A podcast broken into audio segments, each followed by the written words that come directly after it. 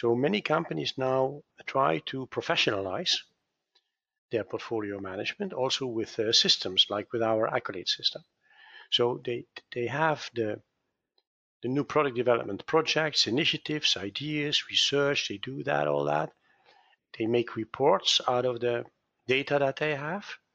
But that is not the same as portfolio management, what I discussed earlier. So, so what is it that that you need to do to install, if you want to, in a company, a mature portfolio management capacity? And that is and that has, I would say, three pillars. Pillars. I like that word pillars. Always three pillars. Welcome to Innovation Talks. Join us weekly as we discuss with distinguished industry guests how to refine and improve corporate innovation and new product development. Hosted by Paul Heller, Sopheon Chief Evangelist. Hello, everybody. Welcome back to the show. I hope you're having a great summer and uh, things are going well for you. I'm joined today by Huub Rutten, a colleague from mine from Sopheon, and, and he's spoken several times on the podcast before. And we're going to talk about portfolio management today. Huub, welcome to the show. Thank you, Paul. You're still talking to us uh, from the Netherlands like the last time? Haven't moved? Absolutely. I didn't move out. No. no, no. good, good. Well, I already kind of tipped off the uh, the subject of portfolio management, but how do you position portfolio management? So let me first say something about the word portfolio. It means basically a group of something. And in the market of innovation management, where we, it's our scope of today, I think, a portfolio can be linked to uh, multiple domains if you want to.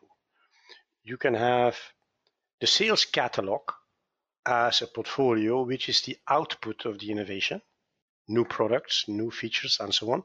They are in the sales portfolio, the sales catalog, which has to refresh every year as a result of innovation. That is a portfolio.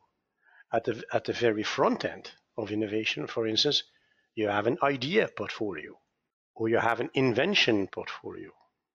And the research side has also portfolio. I know companies that have a portfolio of incubation companies. That is on, on, on that front end. In the middle, where the, the, the big the big animal is of innovation, you have the product portfolio. I have a feature portfolio, a technology portfolio, a platform portfolio, and uh, next to that, a project portfolio. So it is important to, when we talk about portfolio, to define a little bit what we are talking about.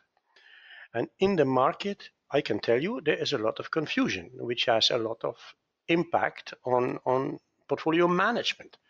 Because if you have I would say garbage in, you get garbage out. So when you don't structure and scope very well what the portfolio is you want to discuss and that you need for decision making, then you don't know precisely which data you need to do that. Mm-hmm. So mm-hmm. this this this is a very important uh, point that you scope, define the domain, the borders of the portfolio, and for today, I think it is important that we say, okay, we don't talk about the idea portfolio. We don't talk about the sales catalog portfolio at that, at, the, at that end and not the technology as such. We talk about product portfolio are related to that project portfolio. Great. So NPD great. portfolio. I think I think that is what we should should do.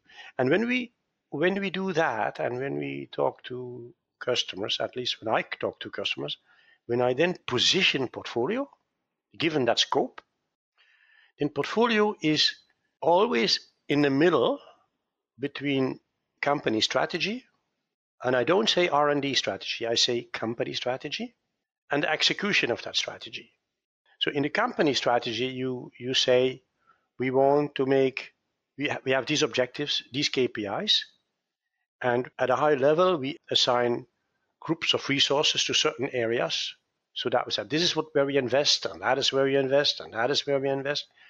So you get, as Cooper says, the buckets at that high level.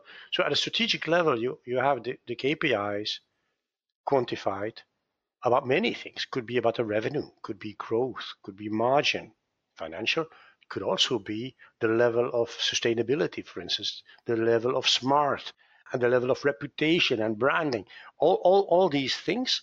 A very important one is also how we invest in which region of the world. So if you say we have 100% capacity, how much of that capacity should we invest in Africa? For example, for example, emerging Yeah, countries. yeah, yeah. So so so at that high level, you have the strategy and you have the mostly the annual decision making process around that.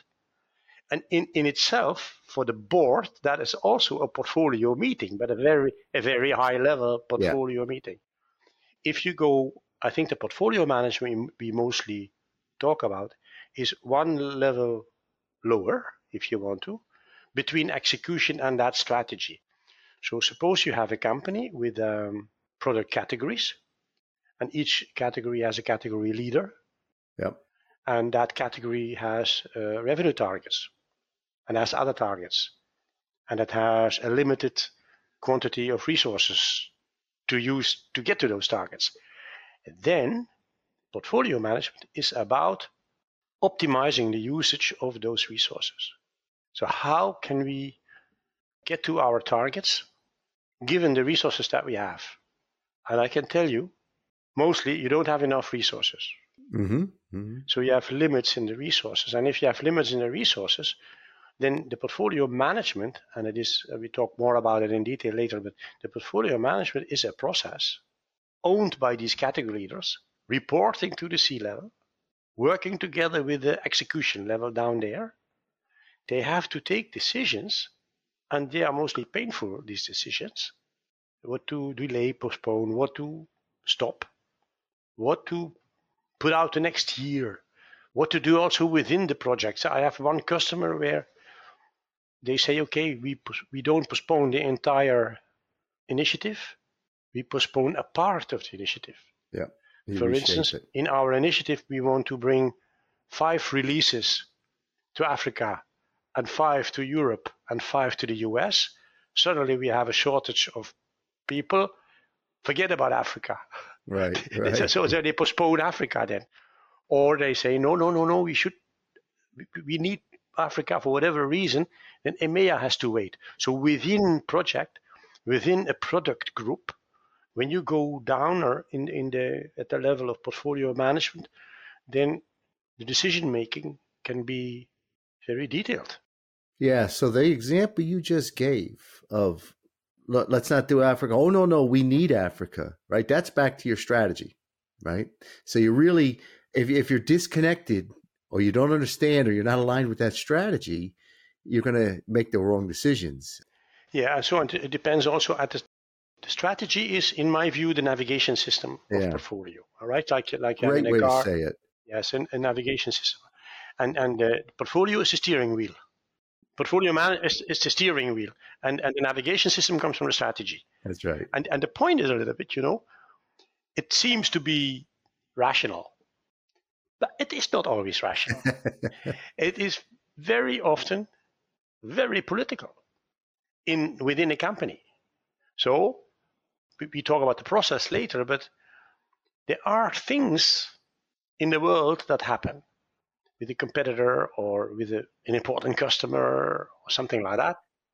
And they and they come within uh, they they call the CEO and say I need this and this and that and that and such and so for that for Christmas for the seasonal selling with Christmas it's a lot of money then huh? I if I don't have that I go to your competitor and then you lose your shelf space if that happens, I can tell you in these companies, the, the bang bang, the, the alarm goes off. And then there is portfolio discussion. Yes. Right. Because- right. If you do this, you don't have somewhere a reserve army of resources. You don't have those. So what do you do? So which which one of the rest of the chicken in your in your in, in your thing should, should you kill? Which one which one you say no food anymore, nothing. So and that that is I think in the heart of uh, uh, portfolio management. It is how to deal with bad news, how to deal with yeah shit, and how to It to- probably is the majority of portfolio management is dealing with change and unexpected, especially unexpected. Uh, I make events. it more negative. Bad yeah. news.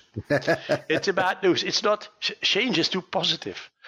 It's when when they, these people are not happy when they get that. No, no. But on the other hand, there could be an opportunity comes up as well, right? That's a positive. So not a negative event, but a, a, a door opens, right? A competitor goes out of business or something, right? There's opportunity to capture maybe market you didn't have. So I'm going to see it more positive, but I, I hear your point. yeah, yeah, but yeah, so I just I, I know these people and, and, and some of them I, I, I coach a little bit in those meetings, but these category leaders, these owners of a product line, they sit on, on, on fire. They sit on the flames and they, they, they have a hard time. and I respect that, right? That's why they, so portfolio management is not a children's game. Not at all. No. All right. Well, well, you know, now that we've talked about uh, what it is, how to position it, how do you implement it, Huub? How do you get started? How do you yeah, do I, this? Yeah. So I, I think that um, in in the world and in the world of innovation management, you see more and more portfolio management coming up as a as a as a key capacity of a company uh, to do that. And of course, companies do that. Otherwise, they were not a company but do they do it right? Do they do it good? Do they do it streamlined and mm-hmm. so on? Yeah. So many companies now try to professionalize their portfolio management, also with uh, systems like with our Accolade system. So they they have the the new product development projects, initiatives, ideas, research. They do that, all that. They make reports out of the data that they have but that is not the same as portfolio management, what I discussed earlier. So, so, so what is it that that you need to do to install, if you want to, in a company, a mature portfolio management capacity? And that is, and that has, I would say, three pillars. Pillars. I like that word, pillars. Always three pillars. Number one is governance. So what is the governance of your portfolio management? Company-wide. The second one is what is the process that we go for? Because it's not just a thing, it's a dynamic process. And the third one is what are the data that we really need and what is the quality of those data to give us the information that we, that, that we need to take decisions and to support the governance that we agreed and to support the process that we have. And um, those three, I can tell you more about those three if you want to, but those are in a in a kind of triangle together. And without those three, you don't get the management information, the decision information that you really need. You will not get it. It won't be there. The data won't be there. And you cannot trust the data. So, and portfolio management in big companies without trustworthy data is almost the impossible thing. Because if you don't have the data, in fact, real time, so every morning a category leader should push the button and see what the status is. And the C level, the CEO, CTO, they should be able to push a button and see what the status is of the company. So the, the reviews, the graphs, and so on should roll up the data, and that should be the same data, and that should be consistent and not political, just consistent, trustworthy. If you don't know how you govern govern the portfolios and how you do the decision making there, and how do you know the process? If you don't agree the process about it, then you don't know which data you have. So you don't you don't, yeah, you don't know what you need. Right. Then you, you don't, don't, know what know, you need. Yeah. yeah. Well, let's dive of the three of them. Uh, we could probably spend a lot of time on all of them, but the process is the one I'd like to explore with you. I think I think data people can understand, although your your point of the data outside the context of the governance and the process is nonsense. It's meaningless. You got to have it. You, know, you got to know why you need the data. I got that. I think we've talked a lot about governance in the past, but let's talk about process portfolio of portfolio management. What what's in that? Yeah, so it's very difficult to talk about the process separated from the governance. Okay. But it's very difficult. So I, I need to jump out now and then. But the first thing of the process, for instance, is most of the companies have an annual portfolio meeting where they uh, prioritize the investments for the next three years mostly. So that's one. So the annual meeting. Uh, what is the process to feed that annual meeting? So they don't not only have an annual meeting, they also have a monthly meeting and quarterly meetings. And apart from those, and in the governance that is already described, and, and apart from those, they have ad hoc meetings, a lot, a lot of ad hoc. So if I now compare the ad hoc ones with the, the regular ones, the process of the regular ones, let me start with that and then help me to not forget that I should go to the ad hoc one, because that is an interesting difference. Using the same data, right? So it's, it's, it's a difference. And the point is this if you have an annual process, you have like a couple of stages, and we are repetitive. One stage is to analyze and monitor what you are doing. How, how good are we doing? One stage is also to research the market. So what, what, what do we learn from the market? What do you learn from regulations, competition, and all that stuff? So that we say, okay, at a higher level for a category of products, because for a dishwasher it's not the same as for a television. So you have a category that's more for for categories of products or services. For each of these categories, they have their competition, they are in a world, they have their their buyers and all that. So th- there should be a continuous stage, basically, for analyzing, understanding your market and how your products are doing. And that is a continuous process, but for an annual portfolio, you need to freeze that at a certain Yeah, moment. Right. You say, okay, for the portfolio 23, 25, this is the market analysis that we have. Next year, we have another one. And next, Next year, we have another one. another one. Yeah. So we have another one. So because the word is evolution and so on, so things are changing.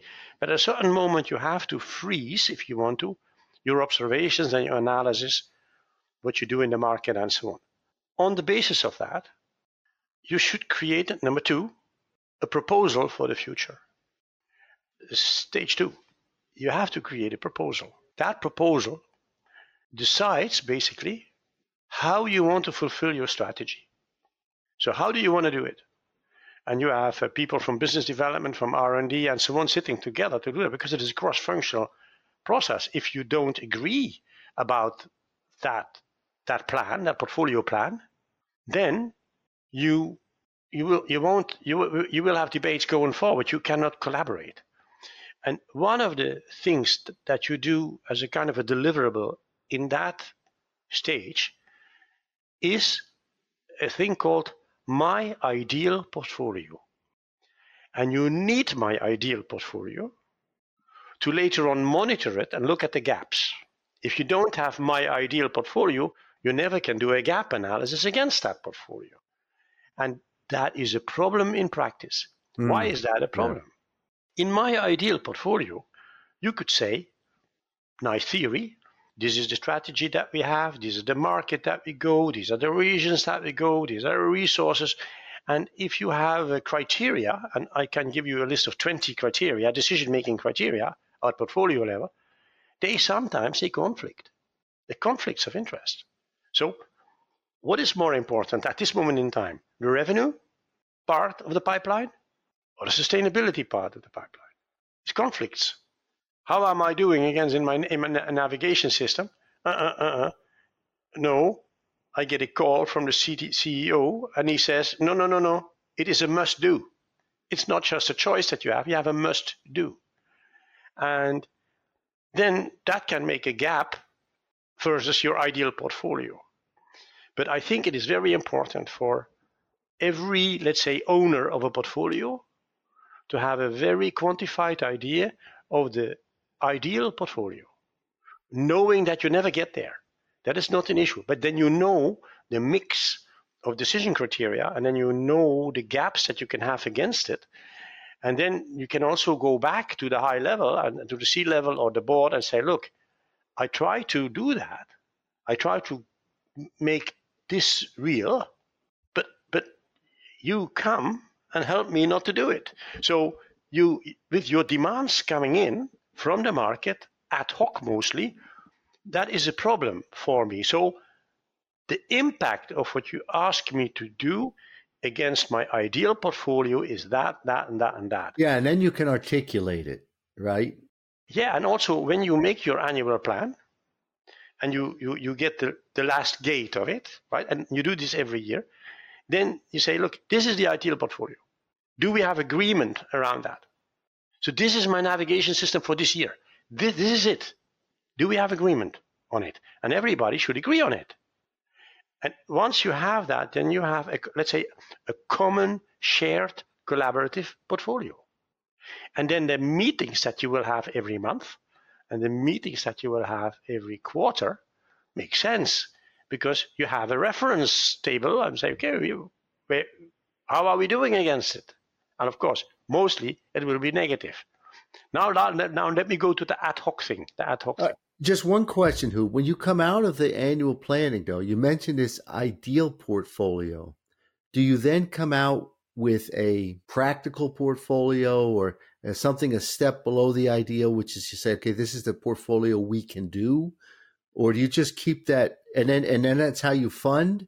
You know, I could see the ideal portfolio but you go through this annual planning, you may not be able to re- realize that ideal portfolio. So when you no, use will, the word you, ideal, I, I, can tell you, you will never realize it. Yeah, yeah. yeah. But that is what you need. You, you, you right. need you need the perfect portfolio would have the right balance. So there is also another word for that: a balanced portfolio. Yeah, yeah. If you have a balanced portfolio, you you meet most of the success criteria for for for for that portfolio. Yeah.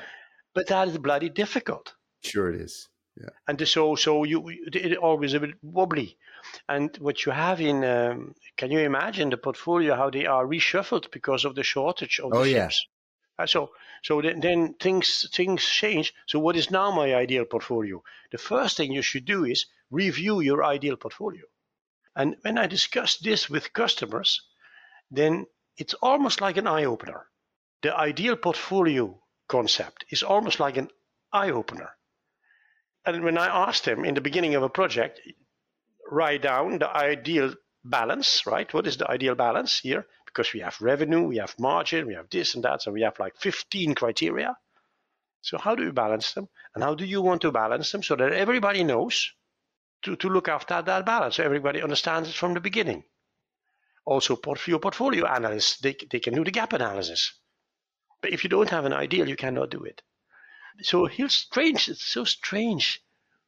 So what I learn in the market, it is, I think it is so simple. Uh, so, so yeah, it's without any words. You, if you don't have have an ideal, you cannot do a gap analysis. As, as simple as that.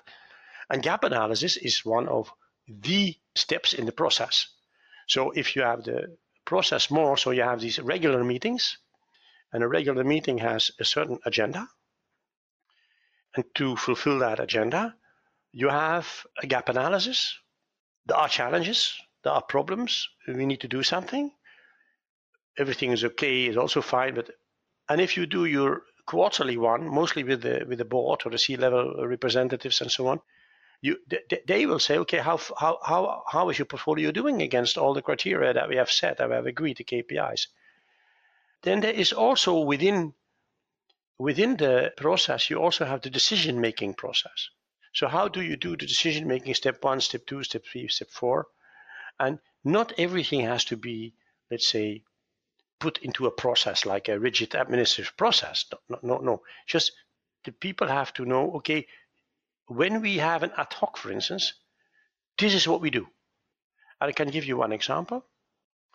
When an ad hoc request comes in for a project, to put that in the portfolio and put something else out because that is the impact. To know what you put out, you have to know what this new thing demands. What are the people that it needs to do? Then you have to go into a system, but it's mostly a collection of systems. And even then, you have to call people. if suppose you are the category leader or product manager of that, then you have to call R&D, production, and so on to do this project, the new one. Which people do I really need? And then they say, these, these, and these, and these five at least, the rest is not relevant. These, these five you need. On which projects do they work today? Are some of these, they manage their own agenda, the, the big boys. Some of them, they know exactly what they do. So, okay, mostly they work on four or five projects, initiatives. So then we say, okay, if, if we do this new project, we identify first, step one, eh? we identify step one, which projects are affected by this. So you get a list of affected projects. And then you have to choose between those. Yeah, yeah, yeah. And so I, I know it's easier said than done. I've watched people struggle. One part is they don't have enough sufficient information to know about the status of where things stand. Everybody says, "Oh, just squeeze it in." I know. I've talked to so many people who suffer because they have they don't have the tools to demonstrate, to explain, to show, to communicate to the decision makers the real problem. That the fact is, you look at most portfolios are already overloaded. Most portfolios are unachievable. What we call it is impact analysis. So if you do an ad hoc thing, and they do many ad hoc things, huh? and sometimes you don't even see them. They are small, but they have a lot of impact. So you have to know the high level. If you do something new, to calculate the impact, you have to know which people you need, which people, not how many, which people you need to do that, and the projects they are working on at that moment. Because these projects will suffer. Mm-hmm. Yeah. And then, so mostly in our database, we know of these projects, the business case calculation, you know, we know the timing, we know the launch dates, and we know a couple of things. And I could say, okay, if we if we then do this, and we have a kind of estimation how much work it is, four months, five months, or something, then we go, okay, well, of these four or five that these people are working on, which one do we postpone, or which one do we kill? And then, if you do that, so our system will immediately tell you what the financial impact is or what the launch impact is. Now, suppose, Paul, the launch impact is that you lose shelf space from another customer as, as this one that came. But that can be, yeah. So we have a right. conflict of Absolutely. interest at that level. So look, you ask, you are afraid to use shelf space for that partner, but if we do that, we lose the shelf space for another partner. What do you want? And this, this is what I call impact analysis. And not everything is in information systems, but a lot is in information systems, also in our accolade system. Mostly we have enough data. And we, we take care of those, of course, also in our designs. We have enough data to help them to understand and see the impact of delays. And it is mostly delays. It's not nothing else basically. And delay management as such is also an interesting thing that we could discuss. But so within portfolio management, if you want to do certain things earlier, you have to postpone something else. If an ad hoc comes in, you have to postpone something else. And in fact, it always goes on the cost of your ideal portfolio. That's exactly right. So the process is then the steps that you do. For instance, to do the ad hoc one. How do we do that? Step one, step two, step three, step four, step five. And who is doing it? and what is the data that we need? And so, so also you do that also for the annual process. Not the same. The annual process, you have different people and blah, blah. They, they, they also have a process to go through. I hope I clarified a little bit what I mean with process. I think you sure did. And that was a great discussion, Huub. I really appreciate that. I think we should we should probably at another time dive into some of these other areas. It's a lot to be done there, isn't there? Governance is an interesting one, but also the data. Yeah. So yeah. What, what what are really the data that and and the trustworthiness of the data that is also an issue. So yeah, I think that'll be of interest for the listeners. So let's plan another one, maybe to go into governance and data. Yeah, the data is an interesting one, Paul. Yeah, sure, sure. will be. Good. Anyway, thank you for having me. Yeah, Huub? Thanks for joining. I, I, I, talk spontaneously about it, as you know. It's, that's the best no, way. No, no, slides, nothing. No, no. It's that's the best from... way, and I know it's from your from your raw experience. It's not pre prefabricated. no, it was not pre prefabricated. No, no. okay, Huub. Well, thanks for joining us today. Let's uh, let's get together again real soon and talk about those other topics. Okay. You're welcome. Bye bye. And to our listeners, I hope you enjoyed that. It's always a fun discussion with Huub. He has practical experience. He's not working from books and textbooks and reading. He's he's out there doing and practicing with some really good companies out there. So uh, it's always good to get uh, get his uh, perspective on things. I wish you all a great week ahead. Thanks for joining us, and we'll talk to you next time. Take care, everybody. Bye for now. Thanks for joining us this week for Innovation Talks with Paul Heller. If you enjoyed the show, please like and subscribe on Spotify, Stitcher, Apple, or wherever you listen to podcasts. For additional information on today's topic, check out sopheon.com, S O P H E O N.com, where you will find plenty of innovation centric content and corporate best practices. If you'd like to discuss anything with Paul or would like to get in touch with the show, email us at talks at sopheon.com.